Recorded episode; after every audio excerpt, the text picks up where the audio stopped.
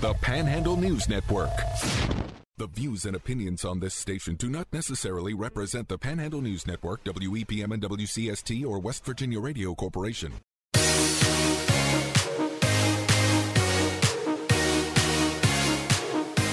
Welcome to Panhandle Live on the Panhandle News Network, WEPM and WCST. Broadcasting from the Hoppy Kercheval building in Martinsburg.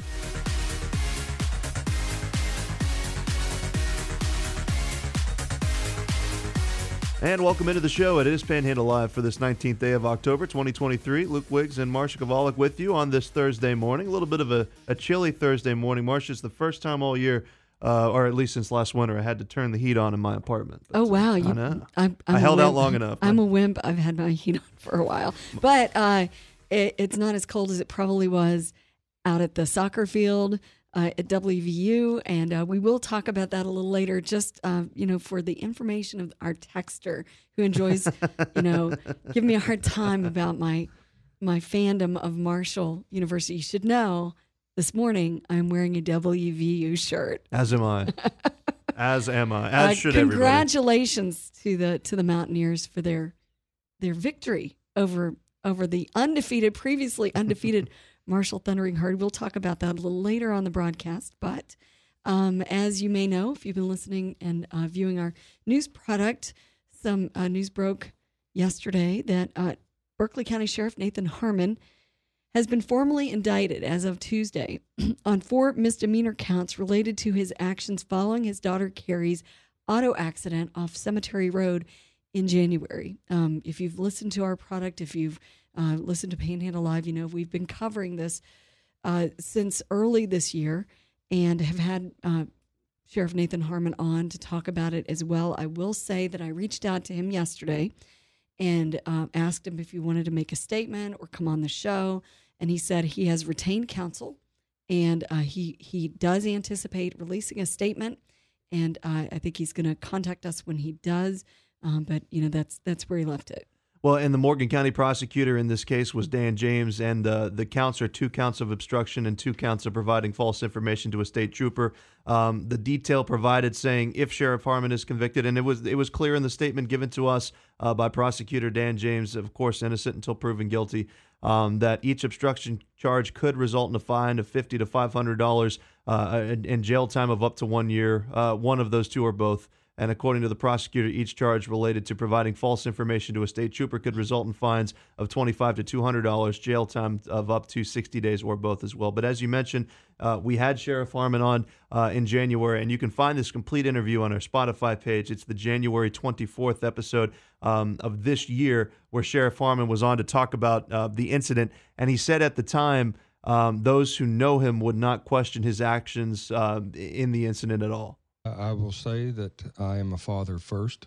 And if you know me, if you really know me, you would not question this at all. For those that don't know me, I would advocate look at the past two years of my service to this county. I've been one of the most transparent sheriffs uh, I, I would uh, challenge for the past two decades. And and this interview, of course, conducted by Marcia, she, she also asked him if his daughter at the time was under the influence. Was she under the influence of drugs or alcohol, to your knowledge? No, she wasn't. Did you ask the deputy on scene if he thought she had been drinking? 100% absolutely. Part of my transparency that I was talking about was specifically me dressing down in civilian clothes so I didn't appear authoritative. Me driving my cruiser to the scene, parking it away from the scene so as to not in- intervene in the scene, and then standing roadside, not running right up to the deputy until the deputy acknowledged me, came up to me and said, "Good morning, how you doing?" Harmon was also asked, uh, Sheriff Harmon was also asked if um, why a field sobriety test, or he said a field sobriety test wasn't needed. If I wanted to hide anything, why would I come out and ask the deputy instead of my daughter off to the side first? Why would one of my first questions be to the deputy? Did the deputy do a field sobriety test? No, Because not at the time when I was when when I got there. was a significant amount of time later after the deputy got there. The deputy had already had a discussion with my daughter, and, and uh, you know you got to understand, uh, you know, we we value constitutional rights, and and we we value um, you know that the fact that we have to have probable cause to move forward on anything. The strong odor of alcohol on someone's breath, the red bloodshot eyes, the imbalance, uh, or nystagmus or slurred speech or, or, or the lack of cognitive skills. You can you can watch the engagement between the deputy and my daughter, and you can see that she is speaking clearly. She's even making a notation. Hey, what, should I put the fifth on this, or should I put the sixth? Oh, no, I should put the sixth. It is after midnight. If someone's drunk and inebriated, they don't think of those finer details. And, and lastly, Sheriff Harmon was asked if he would do anything differently. Would you have done anything different that night? I wouldn't have changed a drop. And I've gotten support from the West Virginia sheriffs uh, throughout the state in that same regard. And again, uh, you can find this complete interview on our Panhandle Live Spotify page. It's the January 24th episode um, for the indictments uh, of Sheriff Harmon uh, going back to his, his, daughter Carrie's automobile accident that happened January 6th on uh, Cemetery Road in Martinsburg. So, um, as as we mentioned, you know, we've we've been covering this story since since it happened. Um, Sheriff Harmon came on and talked to us, and uh, yesterday when when I was trying to uh, figure out you know who I needed to talk to and all of that, I I did contact Morgan County prosecuting attorney Dan James. Uh, there wasn't a lot he could tell me detail wise. He basically told me what was in the indictment, um, and and he mentioned, of course, you know, uh, people are presumed innocent until proven otherwise. Uh, I also reached out to Catie Wilkes Delligatti. She's the Berkeley County prosecutor. she had recused herself from this, uh, and it was sent to an independent or special prosecutor, which turned out to be uh, Dan James. Uh, Dan James told me that uh, Lieutenant First Sergeant out of um, Hardy County with the West Virginia State Police is the person who actually conducted the investigation. And uh, I did get a copy of the indictment from Berkeley County Circuit Court yesterday, so I appreciate them sending that over. I just wanted to let our listeners know, uh, just so they could kind of form their own opinions, uh, you know, what was in that indictment. So again, these are four misdemeanors, and you you mentioned what the uh, what the prosecutor said were the uh, potential, you know, repercussions should he be convicted of these right? So, count one, obstructing a law enforcement officer. Uh, they're alleging that Nathan Harmon, the sheriff, did forcibly or illegally hinder or obstruct a police officer in the lawful discharge of their official duty uh, by interfering with the investigation of Deputy William Henderson, that was a deputy with the Berkeley County Sheriff's Office that responded and, and uh, conducted the initial investigation. Um, Count two, obstructing a law enforcement officer. Uh, the indictment alleges that Sheriff Harmon did unlawfully and willfully, but not feloniously, by threats, menaces, acts, or otherwise, forcibly or legally hinder or obstruct a police officer in the lawful discharge of their official duty by deleting or concealing the GPS tracking data from the tracking device placed on the vehicle driven by Carrie Harmon. count three, providing false information to a state trooper. In this count, it is alleged that Sheriff Harmon did unlawfully and knowingly give false or misleading information to a member of the Department of Public Safety, uh, the West Virginia State Police, by providing false information to First Sergeant W.M. Roden that a preliminary breath test was not administered to Carrie Harmon January 6th. Count four, providing false information to a state trooper. Uh, this count alleges that Sheriff Nathan Harmon provided false information to uh, First Sergeant Roden that he did not delete data from the GPS tracking device. Now, as as we mentioned, we reached out to Sheriff Harmon. He has retained counsel. Uh, he said he will be uh, presenting a, a, statement. We're not sure when that will be. Obviously, he will um, be allowed to have his day in court and and uh, enter whatever plea that he would like to enter. And uh, as Prosecutor James said, out of Morgan County, the special prosecutor, he is presumed innocent until proven otherwise. Yeah, and really the only thing I'd, I'd like to add to that as well is this is a, a case that's already been argued in the court of public opinion several times. And, um, you know, Sheriff Harmon has come on and talked about, you know, an unfortunate anti police sentiment. And then I know that there are also, of course, people in the community that are uh, incredibly pro law enforcement. You know, like you said, people drawing their own opinions. But for the time being, I mean, we're going to get a legal ruling on this case, first by the plea from Sheriff Harmon, and then it's going to be, you know, argued out in a court of law, and we'll get a definitive legal verdict on this case. So, you know, I, I mean, I'm preaching to the choir here, but, you know, people already have kind of preconceived opinions when it comes to law enforcement in a pro or positive way, but there's going to be an opportunity for the legal season, system to legislate this um, as well as anybody could. You could read more about this and uh, some of the links to the other articles that we've written in an article at wvmetronews.com. And uh, we'll update this as we get more information. And, uh, you know, it's not the only news of the day. Uh, wanted to make sure that folks knew of a couple of things that may impact their daily commute. um, beginning tomorrow in Morgan County, there's a detour on Fairfax Street. Um, there will be a detour. It's County Route 9 in Morgan County to allow a portion of Fairfax Street to be reconstructed. It's part of the Berkeley Springs bypass, and the detour will be in place 24 hours a day. And they're expected that they're expecting that to last through next spring. Yeah.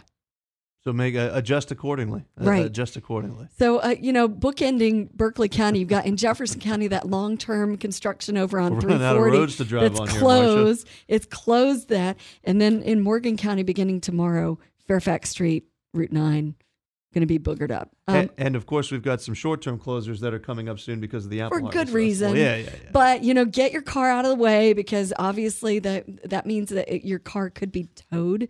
Uh, in the city of Martinsburg, uh, instead of just reading you all of the streets, I'll just let you know that uh, there is a link and a map in an article at panhandlenewsnetwork.com, and you can see where all those road closures are. If you live in the city, it's probably you, you know what usually gets closed for for the parade is probably going to get closed. But look at the article, look at the map. Well, uh, before we take our first break, and we've got a very packed show coming up here in just a moment, I wanted to get uh, an opportunity just briefly to talk on what was a fantastic soccer match. Oh my gosh, that was so exciting. As a as a neutral soccer fan watching that game, I'm sure it was entertaining. Over 3,000 people came to Dick Dlesk Soccer Stadium. Was that a record? It was a record uh, for uh, men's soccer or just for that facility in general to watch WVU uh, upset number one ranked Marshall five to two. A Marshall team that had given up just five goals all season long gave up five in one game. Marcus Caldeira scored a hat trick. Marshall jumped out to that early lead, and after that, I mean, it was a pretty a definitive response from WVU. And one thing I didn't touch on uh, in Panhandle Sports Live, where we talked briefly about this game, of course, the hat trick from Caldeira, but the play of the game was the last play of the first half. Freddie Jorgensen and a ball that had been lobbed over the WVU keeper was going into the back of the net, but Freddie Jorgensen, that uh, that fullback for Dan Oh, Stratford, wow. saved it off the line with an overhead kick that kept it Off from going into the. I know. That was crazy. So, you know, obviously, I'm wearing a WVU shirt today. I'm proud. I'm happy for the state uh, because doesn't this put soccer in West Virginia on just such a higher plane? Proud of all of the players. They all conducted themselves so well. And, you know, my husband will laugh because he's like, you always sound like a mom when you're, but it's, it's true. I will say it looked like a completely different Marshall squad going out um, because I, I know uh, it didn't seem as though Marco Silva was there. Yeah. Uh, that was that was a difference. Of course, um, Matthew Bell did what Matthew Bell does. He's so fun to watch. He's so fast on the Marshall side. Uh, but as you mentioned, the the Canadian uh, with the hat trick and listening to his um, his uh, the post game Mm-hmm. interview, it was just adorable to watch. You know, he he had his little headphones on, all the crowd noise in the back. As you Which mentioned, they rushed the the, for a, yeah for a soccer game? That's This was un- a- unprecedented. It was a it was a big deal. Um, and then uh, of course you know he comported himself so well and handled that interview beautifully. Uh, Marcus Caldeira with the hat trick that was a really um, amazing show from WVU. I'm taking nothing from WVU to, just to see them stack five goals up. When you watch a, a standard issue soccer game anywhere, uh, don't see it often. you, it, you're expecting to maybe see one goal, maybe two, you know, but to see five from WVU and two from Marshall uh, in this contest, just outstanding. It was exciting. The pace of game was exciting. And WVU did not let Marshall do what it normally does, which is kind of play cat and mouse with the ball and pass it back and forth. They controlled the pace. The, the last thing I'll say is this because we've got to get to the break. As you know, because you've seen a soccer match at Marshall before and how an exciting environment that can be. Mm-hmm. I've been to Dick Dlesk Soccer Stadium. I was at when they played this in 2020, and then hearing from the the people yesterday that talked about how crazy of an atmosphere it, it's been. My opinion of it is, is this rivalry for the longest time, the road team's just not going to be able to win. I think. I think you're right. I think that it's going to be a, the first stacked against you. the, the first yeah. team that wins on the road is going to just take have a stranglehold in this in this rivalry. But another edition of the Mountain State Derby has come and gone. WVU is able to claim it. Hopefully, they get a chance now to move up into the uh, the top seed in the nation and uh, in the Sun Belt Conference as well. I wouldn't be surprised if uh, them and Marshall cross paths again. And can I just say this is the time to to release some funding to get some more seats on those fields. I'm here for it. I'm absolutely here for it. All right, we've got a break to take. We'll be back after this with more Panhandle Live. We're talking about the issues that matter most to you. Now, back to Panhandle Live. And it is Panhandle Live, broadcasting from the Hoppy Kercheval building here in Martinsburg. Panhandle Live is driven by Country Roads Tire and Auto, taking you home with full service auto care with a higher level of care, with two locations to proudly serve you in Martinsburg and Hedgesville. Online too at countryroadstire.com. Marcia, our next guest joins us in studio. You know, we've had some conversations about, you know, those dreams where you you're really stressed out about something, whether or not it's work or whatever. I never, I never took the bus to school. I went to. Uh, a school, the same school that my mom taught at, so she was my ride every morning. But do you ever have dreams that you missed the bus? Yes, that when I was in school, that was my my recurring dream that I was missing the bus, and I had to cross a bridge at my house, and and because our bus driver, we we lived in such a small community, he I think he kind of knew occasionally that I would be running late, and I'd see him pull off just a little down the road, and I'd you know try to make it. But yeah, recurring nightmares about that. But uh, hopefully none of the wonderful students in Berkeley County put their their bus drivers through any of that uh, because we're probably going to be getting a new crop of some bus drivers uh, because there's a big recruitment fair coming up. And to tell us all about that is the executive director of the Berkeley County Schools Transportation Department, Eric Keesecker. Welcome in. Thank you very much. Glad to be here. Did you ever miss the bus? Um, I never missed the bus accidentally. yeah, I get that too. When I got when I was able to drive, my parents would allow me if I if I missed the bus then to take my car. I missed the bus Mm. Quite frequently, A yeah. few- just a few times. Sorry, mom. but um, some exciting times coming on. I know you were on with the real Bob Steele this morning on 95.9 The Big Dog, and he's threatening, promising, saying he will drive a bus uh, at the event. And you know he's a race car driver, right? Yeah, I learned that this morning. It was it's, uh, very interesting. Um, but hey, if he wants to drive a bus, we'll allow him to drive a bus. But there's one caveat: we have a certified trainer on the bus. Um, can't do it by himself. Are you going to put cones up like so they can Oh, yeah. experience? Oh, my Yeah. gosh. Yeah, So the exciting. neat neat thing about our parking lot, it is set up uh, for um, every situation that you're going to encounter uh, out on the road. Um, stop signs, railroads, bus stop, Wow. uh, parallel parking. You deploy cats?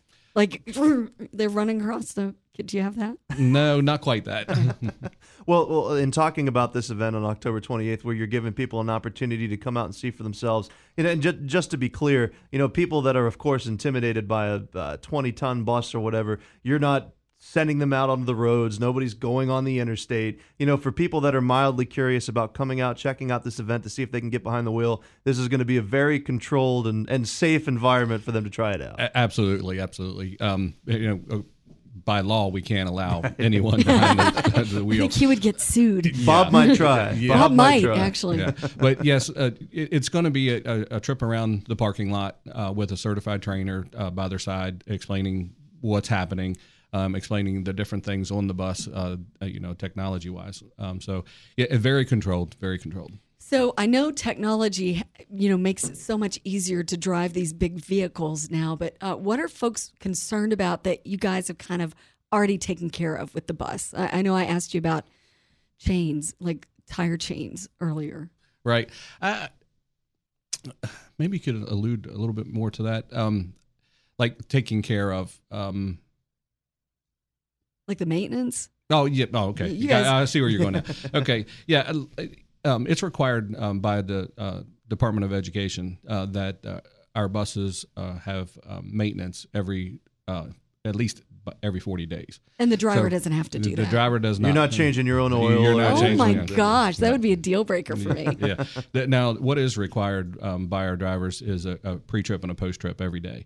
But we train them on what to look for, um, and they are also tested on that. So, So what you mean they they take a, a trip out on their bus? no, they have to go around their bus, Oh, open the oh, like a hood. check. Yeah, a, a- yeah, a check on on all the safety uh, uh, features on the bus, the wheels, tires, engine compartment, um, all that. Very cool. So um, I'm sorry. Go ahead. Well, well, the last time we had you on, we, you know, we talked about you know benefits being better f- uh, for bus drivers than ever before. You talked about you know the schedule. It's a 200 day contract, but uh, 180 days work. Uh, talk about, I, I guess, in your eyes, uh, you know, how more lucrative a position it is than the last couple of years, and what kind of people specifically you think would be drawn to being a bus driver.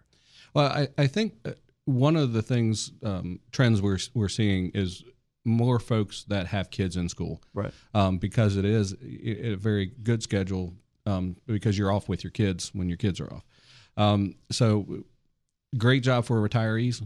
Um, you know, we're, we're seeing that trend also. Um, you know, folks that are retiring, you know, 55, 60 years old, uh, you know, the- it, they don't want to, you know, stop working.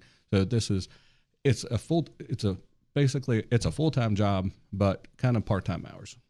So talk about the event. It's October 28th. October 28th uh, from 10 o'clock to 12 o'clock. But I have to tell you, we we already have 37 folks registered. Wow. Uh, so we may go over the 12 o'clock, uh, but we're going to give everyone a chance to, to drive the bus. It's like getting to, to ride a carnival ride in a way. that people are like lined up. I want to make sure I get my chance. Yeah, well, and you know, WLTF is going to be there. Uh, Bob's going to be there. Um, we're going to have country music blaring. We're we uh, we have our uh, local some local vendors that uh, have given us stuff to give away. And Nice. There's there's some nice prizes. Ooh, little swag. And another thing you talked about with employment is the the path to being a driver is more expedited than it's been in years past. If somebody that's really interested in this, interested in employment, it's not the kind of thing where you know they're going to send an application. Maybe six months we'll give you a call, and then maybe another six months you'll get trained. I mean, there's a, a path for somebody that has a, a, a passionate about trying to to pursue a career like this to, to to get moved to the front of the line pretty soon. Oh, absolutely. Uh, every application that comes in, um, we call them to, for an interview uh, either that week or the following week. We get them set up with all of the requirements because there are certain things you have to pass the CDL physical back background check. All of that gets started right then, and then once you are assigned, that person is assigned a trainer. If you are willing to put the time in, uh, you could be done as quickly as four weeks. But we're also flexible. Um, that if you're working another job, we have four trainers that 24 7 we we do not tell the trainers you have to train during this time That's very cool. Eric Keesecker, Berkeley County Schools Transportation Department. How can folks find out more? go to berkeleycountyschools.org and on on the homepage on the right hand side you'll see the um the, i think it's called uh, Like a it? drop-down? It, it, it's to the right. It, you'll see the school bus. There it says, Oh, and it click on the school bus. Click on the school bus. Yeah. yeah. Well, before we let you go, I've been dying to ask you this question because I, I said last time that I haven't parallel parked since I passed my driver's test. Is there a difference in the strategy with parallel parking a school bus than a regular car? You just yell out the window, get out of the way, y'all. Coming. yeah, yeah. Uh, not necessarily a different strategy. It it just different things to look at because you know the bus is 38 feet long, so you, you got to have space for 38 feet. Absolutely. like parking your house. yeah. Wild. well, Executive Director of Berkeley County Schools Transportation, Eric Keesecker, we appreciate you giving us the time this morning. Best of luck with the event, and uh, I hope to see a, a fresh crop of drivers, uh, school bus drivers, out on the road pretty soon. Thank you very much. It's been a pleasure. Absolutely. We got a break to take, and more Panhandle Live coming up in just a moment. You're listening to Panhandle Live on WEPM Martinsburg and WCST Berkeley Springs. Welcome back to Panhandle Live, broadcasting live from the Hoppy Kercheval building in Martinsburg. And speaking of Mr. Kercheval, he'll be coming up at the top of the hour with another edition of Metro News Talk Line. I'm sure recapping the WVU Marshall soccer game last night uh, and more. Uh, but with Marsha Kavalik joining me in studio, along with our next guest, Marsha, let's get into it. That's right. Teresa McCabe joins us. She's Vice President of Marketing and Development at WVU Medicine, Berkeley Medical Center, Jefferson Medical Center. Welcome in. Well, good morning. It's great to be here. And you look so appropriate for fall. uh, you know, I was at a chamber mixer last night and somebody was complimenting me on my dress, and I said, It's so hard to know how to dress this time Yeah. of year. Yeah, it's, it's like winter in the morning and then blazing summer by the I know, afternoon. I know. But let's not complain. At So- least we're still getting some warm days. Before we get to um, what we're, we really have you on, speaking of the fact that it's beautiful fall weather out, and of course apple harvest is coming. We have royalty sitting out in the in the green room. We're going to talk to uh, to in just a few minutes. Uh, the apple trample's coming up. the Apple Trample, the Bob Bariner Apple Trample 5K, which is an event um, that is part of the Mountain State Apple Harvest Festival that WVU Medicine sponsors every year. Um, yes, um, the 5K is this Saturday at 10:30 a.m. We're going to start um, out on Tennessee in front of the Dorothy McCormick Building, as is tradition, and end the race over at Martinsburg High School's Colburn Peel- Field. Um, but it's not too late to register, is what I wanted to remind folks. So um, you can register actually online up until 10 a.m. Um, on Saturday. You may just Or- not get a T-shirt, right? Right. Yeah. It's, it's we do have a few extra T-shirts, but yeah, we can't guarantee it. Um, or you can come register on site between eight and ten um, on cool. race day. So And you guys will all be you. cleared out before the parade, unless I'm running, in which case I'll be like, be like the honorary, parade will be not, pushing not you honorary. Yeah, exactly. Yeah, I mean, we, you know, we have runners and walkers. The Right. runners, it doesn't take them long, 10, Right. 15 minutes to get over to the high school. The walkers a little longer, but yes, we are all cleared out, our awards and all of that. Um, in fact, Rona's going to be there Mm-hmm. um, announcing the winners as they cross the finish line. Um, but yes, we will be all cleared out, and everybody then will have plenty of time to get downtown to their seats to watch the parade. So visitors to the hospital complex um, should know that there's there are some changes happening that will affect them. So talk about the expansion and, and how that's going to affect the foot traffic. Yeah, and we have several projects going on right now um, at Berkeley Medical Center and some in the works for Jefferson or the new property down in Jefferson County. But let's talk a little bit about the Berkeley um, perioperative project. Yes, um, back in 2018, we added, I believe it was five new ORs, but there were still parts of that project that we didn't complete. So that's what we're completing now. It's about a $38 million project. Um, so, as part of this, uh, there is a little change. The same day surgery entrance off Tavern Road, uh, we closed that down October 2nd, and it's going to be, remain closed um, through March of 2024 because not only are we building out some space that was just shelled before, we're also renovating about 20,000 square feet of existing While you're in there, you might as well. Exactly. right? And honestly, the um, renderings that I've seen from the architectural designs, it's going to be absolutely gorgeous. Um, a much better flow and area for patients. So, I imagine when people are are getting their um, appointments, they're probably being told about they are. this. Our same day surgery folks have done a fabulous job making people aware when they call to remind them of their appointments. Now everyone has to use the main Berkeley Medical Center entrance um, if they're having their same day surgery done at the hospital. But this does won't not im- impact Tennessee Avenue Okay. outpatient surgery and it won't impact regular visitors coming no, into the hospital. Absolutely not. Uh, Has it impacted? not. Has it taken any parking away with all the you know, we had to reallocate some parking actually. So now employees are parking in the old same day surgery lot. And then that whole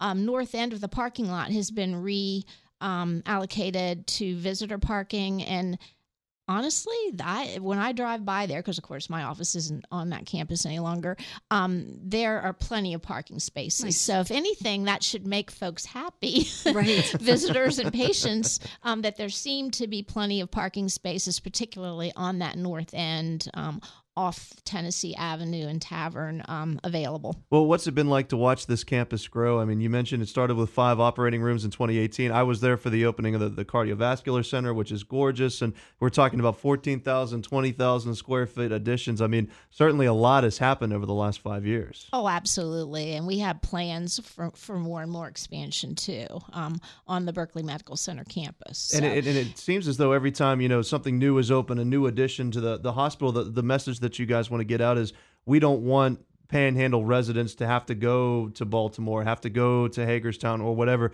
to get that kind of care. We want to bring that to them here. Absolutely. And that's been our mission all along, particularly when we joined forces with WVU, um, West Virginia University Hospitals in Morgantown, and are now part of WVU Medicine, the largest health system in the state. Um, we want people to have a choice. If they choose to go elsewhere, it's their choice. We don't want them to go elsewhere because they can't get the care they need in their community.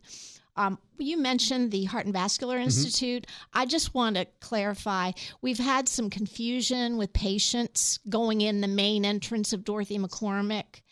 Um, and I made that thinking- mistake when I and was there for the thinking, yeah, open. that the cardiologists are still on the third floor.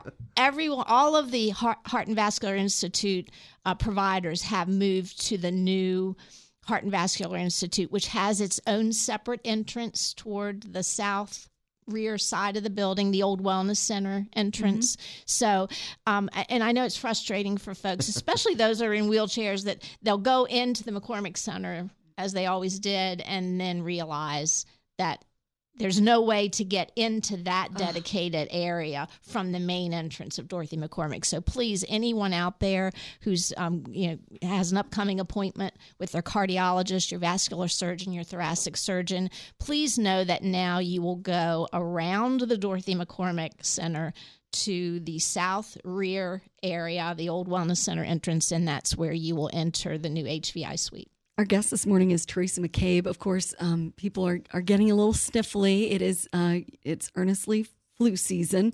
Uh, I'll let you announce what that program is and how to say it. Sure. And I've already had my flu shot. Of course, it's a requirement for all WVU medicine staff to get the flu shot. But we're also offering some flu vaccine clinics to the community. Called So "Say Boo to the Flu." say boo to the flu. We try to get catchy. It's like a little our- ghost on it. It says "Boo." I know. It's very clever, isn't it? Our graphic designers are really good at that kind of stuff. Um, so on October 27th, um, uh, our um, WVU Medicine Primary Care and Pediatrics at Spring Mills will be offering a flu shot clinic from 9 a.m. until 4 p.m. Um, although it's not required, um, you know, we do encourage folks to schedule this, this appointment, but you can also walk in, and the cost is fifty-five dollars. And um, is is any of that covered by their Medicare? Yes, it, it will be billed to insurance. Yes. Um, and then at Inwood um, on October 26th, um, from 9 to 11:30 and then 2 to 4:30, Inwood Primary Care will be um, doing the flu shot clinics as well. and that one's called "Knock Out the Flu." Yes. Yeah, that one's a little bit more intimidating. And they got the big old syringe right there and a It's like a fist. fist. Yeah. Yeah, I think I'm more so isn't it? team say boo to the flu than I am knock out the knock out the flu. I think this one's more kid friendly. Oh, that says a lot about me. I'm- I'm- yeah, I'm because, and, and we should also mention that um, anyone six months and older is encouraged to get Mm. the flu vaccine every season. So, how can folks find out more about what is going on at WV Medicine uh, locally and some of these uh, great advancements you're making? We we had a, a guest on talking about you know it- this incredible microsurgery for a pacemaker. Oh, pacemaker. Dr. Vermani, That was yes, amazing. uh, Oh, it was Heart and. Vascular Institute. I know it just, it's just we're doing so many things. We're building out the third floor of Spring Mills to move our Rockefeller Neurosciences Institute there. That's going to open um, in January. We try to keep as much information as we can on our Facebook page, WVU Medicine Berkeley and Jefferson Medical Centers, and then you can also go to our website, the main WVU Medicine website, and then just scroll down to Berkeley Medical Center or Jefferson Medical Center. Well, our guest this morning has been Teresa McCabe, Vice President of Marketing and Development at WVU Medicine in the Berkeley Medical Center and Jefferson Medical Center. We appreciate your time this morning, and uh, I hope you get good turnout at your upcoming events. Thank you so much. Got another break to take, and more Panhandle Live coming up in just a moment here on WEPM Martinsburg and WCST Berkeley Springs. Local news now at panhandlenewsnetwork.com. Now back to Panhandle Live. Welcome back. Final segment of Panhandle Live, broadcasting live from the Hoppy Kercheval building. It's Luke and Marsha hanging out with you until we give way to the big boss, Hoppy Kercheval, coming up at 10.06. Marsha, before we get to our last guest, we do have royalty in studio. We have some breaking news uh, from the WEPM and WCST newsroom as uh, we were discussing with uh, Eric Keesecker, the executive director of Berkeley County Schools Transportation. No bus route cancellations today. That's so outstanding. And they're having that big recruitment fair. So hopefully this will be the the pattern for the future. They'll have plenty of people to drive. I'm not sure if this has been part of her official duties, but I, I wonder if Olivia Travis, uh, Queen Pomona 43, the reigning Queen Pomona of the Apple Harvest Festival, has ever gotten a chance to drive a school bus. no, I have not. Add that to your bucket list. But joining us in studio from the Mountain State Apple Harvest Festival, reigning Queen Pomona, Olivia Travis and Courtney Funk, who is a board member and coronation chair. Welcome in. Thank you. Thanks for coming in again, Courtney. Yeah. so, uh, what has this be- this year been like for you, uh, Olivia? It has been nothing short of incredible. It's been so much fun. Um, I can't believe it's over. Time has truly flown by, but I'm so excited for Brittany, the next queen, to get this experience. Um, and I'm so thankful for the opportunities that I've had, especially being able to share this special connection with my mom. She was Queen Pomona the 12th, and I was the 43rd. So that's a really special bond that we have. It's really cool. Have you gotten to have any conversations with Brittany? Because it sounds like the, the next week is like kind of a whirlwind. Yes. You know, do you have have opportunities to kind of step back and enjoy it? Have you kind of been giving her some advice as to, you know, take this moment for yourself? Yeah, so Brittany and I have actually gotten pretty close before the festival even happened. Um, from the second she was announced as maid elect, we've had a couple activities together, and she's truly a sweetheart, and I'm so thankful to be passing this title on to someone who's so amazing. Um, and yeah, that's definitely something I've told her is to take in every moment and just have fun. you know what? Uh, the the program is out, and and I've gotten a chance to kind of pour through it. The pictures of you in that gown are just gorgeous. Thank you. How much Thank fun you. was it picking out the dress and all of that? So I actually had no idea what it looked like. Really? Courtney gets to pick out the gown every year. So that's a big You tradition. did a for good job. Courtney. That was gorgeous. I think so. I loved my gown, but yeah, that's a big tradition for the queen's gown is you keep it top secret until coronation. So I saw my gown for the first time the summer before I was crowned. And um, I talked about this earlier this morning in the first interview too. It's like the first time you unzip the dress bag, you have butterflies, and your heart starts Oh. racing. Um, and then we have fittings throughout the year to make sure everything's perfect for coronation day, and then that's the day that everything's revealed to the public. So So was it hard to walk around in that thing? Because it looked like it was just so well embellished, right? Yeah, you would think it would be really hard, but we had so many crinolines and layers and hoop skirts under there that it was easy to walk in. They're heavy. Those dresses They are are very heavy. heavy. And you got to, to go in the parade, right? Yes, And what was that? Okay, what was that like? so much fun. It was so fun being on the big float and seeing pictures later. I I love connecting with the community and I know that the apple harvest is a huge thing for the Eastern Panhandle. It's something that's very unique to us and I know the community enjoys it, so I just love being a part of it. And I know you've been in pageants before, so you probably experienced this, you know, wearing the crown, but just seeing the little girls, Mm. Yes. and their response to seeing Yes, yes, that's the thing is whenever you come out to the Apple Harvest Festival, you always look forward to meeting the queen and seeing the queen. And so being in that queen position was really really special. So, Courtney, talk about her year of reign. How's she done representing? We are so proud of Olivia. Um, I'm so proud of Olivia. So that's part of it with my coronation chair role. I get to spend a lot of time getting to know these young ladies. Um, and Olivia is just outstanding. And before even stepping into, you know, you mentioned she served in different capacities in our community before. Um, and so I knew of Olivia, but to be able to really genuinely get to know her, um, I'm just so proud of what she does in her community, um, in her schooling, volunteerism, and what she's done for the festival. She's spent some time in elementary school classrooms reading. Um, she's attended some other events, and she just is such um, a beautiful and graceful representation of our festival. And, and I'm sure that's a, a a lot of what goes into to, to kind of choosing Queen Pomona every year is is not just the you know the superficial nature of the person, but you know the, their willingness uh, to represent the community so well. Yeah, you're absolutely correct. We actually take a really deep dive into their applications and spend some time with them during interviews, um, really questioning their knowledge of the industry, um, their knowledge of ap- the Apple Harvest Festival, and what they do in their communities. Um, so we look at their GPAs, we look at their, um, you know, their church activities, we look at their volunteerism, um, just overall school activities and things that they're doing in their community. And I have to say, the ladies that we have every year that come forward, the applications are incredibly, incredibly impressive. Um, we have we are very fortunate to have some really amazing young women um, in our community. You can read some of the bios of this year's You can. court as well. And uh, just outstanding kids. As you Yes. mentioned, great GPAs, great uh, community involvement. And Olivia, you were saying that this is kind of a heritage for you because your mom was also uh, Queen Pomona. But, um, you know, what does it feel? You're away at school now, you're at WVU, you're kind of re- representing Apple Country. yes. I mean, you were you you were from Martinsburg, right? You Yes. graduated out of Martinsburg, but the greater area and and the apple industry. Yes, it was great to bring um, apple harvest to other parts of the state where maybe it hasn't really been before, I guess I should say. Um, so, yeah, I am away at WVU. I'm studying psychology on the pre med track. Um, and it's been really fun. And it's always fun to come home for all these events. I was home last week for the Rubies and Rhinestones event, and then I came home last night to be here for this weekend. So it's a nice little getaway, a home away from home, and I love being a part of this organization. How high up on the resume does Queen Pomona 2022 go? Is that, is that the first line? Top line. Very cool. So uh, Courtney's here as well. So we wanted to make sure that you let folks know about the events that are coming up and Yeah. and how the public can participate. Yeah, absolutely. So this evening is the gala at um, Hollywood Casino. That is a sold out event now. Um, Wow, congratulations. Yeah, it's wonderful. You just had Teresa McCabe in here, and she actually She serves said with she- Susan Snowden. She's heading there now. Set up. She told us that. That's so funny. yeah. well, I was a little so- concerned because it was yeah. nine o'clock in the morning. She goes, "Well, I'm going straight to the casino." Oh heavens! For a good reason, not for that reason. yes, yeah. It's just set up for this amazing event this evening. I so hope she's listening. Yeah. I hope she. I hope she sends you a little email.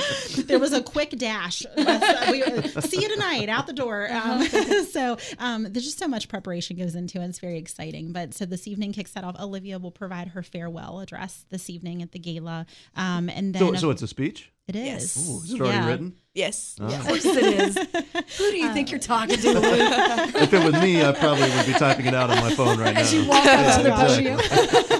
Um, and so then tomorrow morning we have our brunch, our Queen Pomona's brunch, um, where Olivia will provide uh, the prayer for that, and um, then we will start rehearsal at Airborne um, Event Center, Church and Event Center, where we will have our coronation at 6 p.m. tomorrow night, which is a free event to the public. And if you've never been, or even if you have been, we strongly encourage you to come out. So much pomp and circumstance and beauty that just surrounds that event. It, it is free, and they have such nice facility there at Airborne. There's plenty of room, so welcome everyone out there to join us.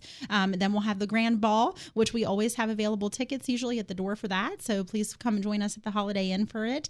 Um, and then the next day we roll into the Bob Elmer 5K, um, which WVU proudly supports. Oh, the, the Bob Berner. Bob Great. yes, yes. Um, that one will be um, the 5K Saturday morning, and then we have our parade. The pancake breakfast will be down at the fairgrounds. The, There's so much going so on. At the much, right? The carnival that got added this year, which is really exciting if you've got kids to and then out. 80 uh, vendors, right? Yes, Food and craft yes, vendors. I know, crazy. so exciting. And It is really just a full uh, full barns. My understanding is that, that we've got some full barns Mm-hmm. down there, which is really exciting. Um, so we're just there's just so much going on. The rodeo is Mm-hmm. Saturday night as well after the grand feature parade. So and then Sunday, of course, pancake breakfast again. Some local entertainment, um, some Christian worship will be out there Sunday as well. Um, and when I say local entertainment, the high schools will be performing. Um, Terry There's a Joe's packed Dance Studio. schedule. Yes, a packed schedule, and so you'll see some really wonderful things there. Um, and of course, that's very um, um, cost efficient for people to Mm-hmm. come and join us for that as well at the fairgrounds. And um, it'll be really just a wonderful weekend. So, Olivia, looking back on your past year and and what this weekend was like for you last year,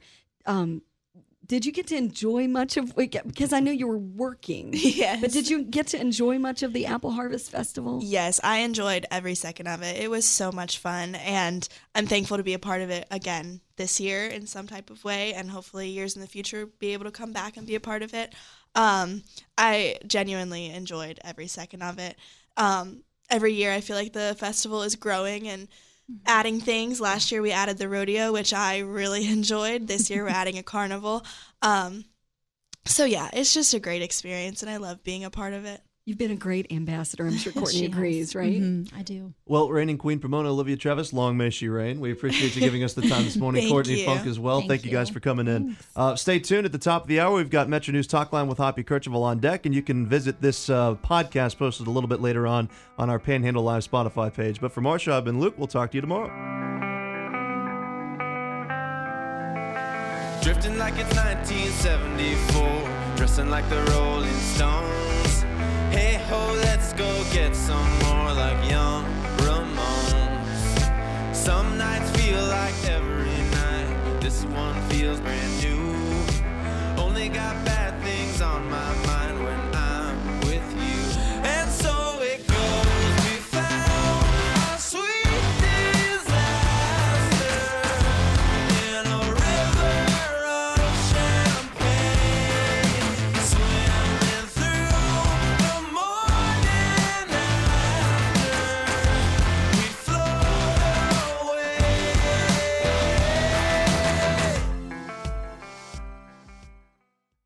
WEPM Martinsburg and WCST Berkeley Springs, a WVRC media station. We're proud to live here too.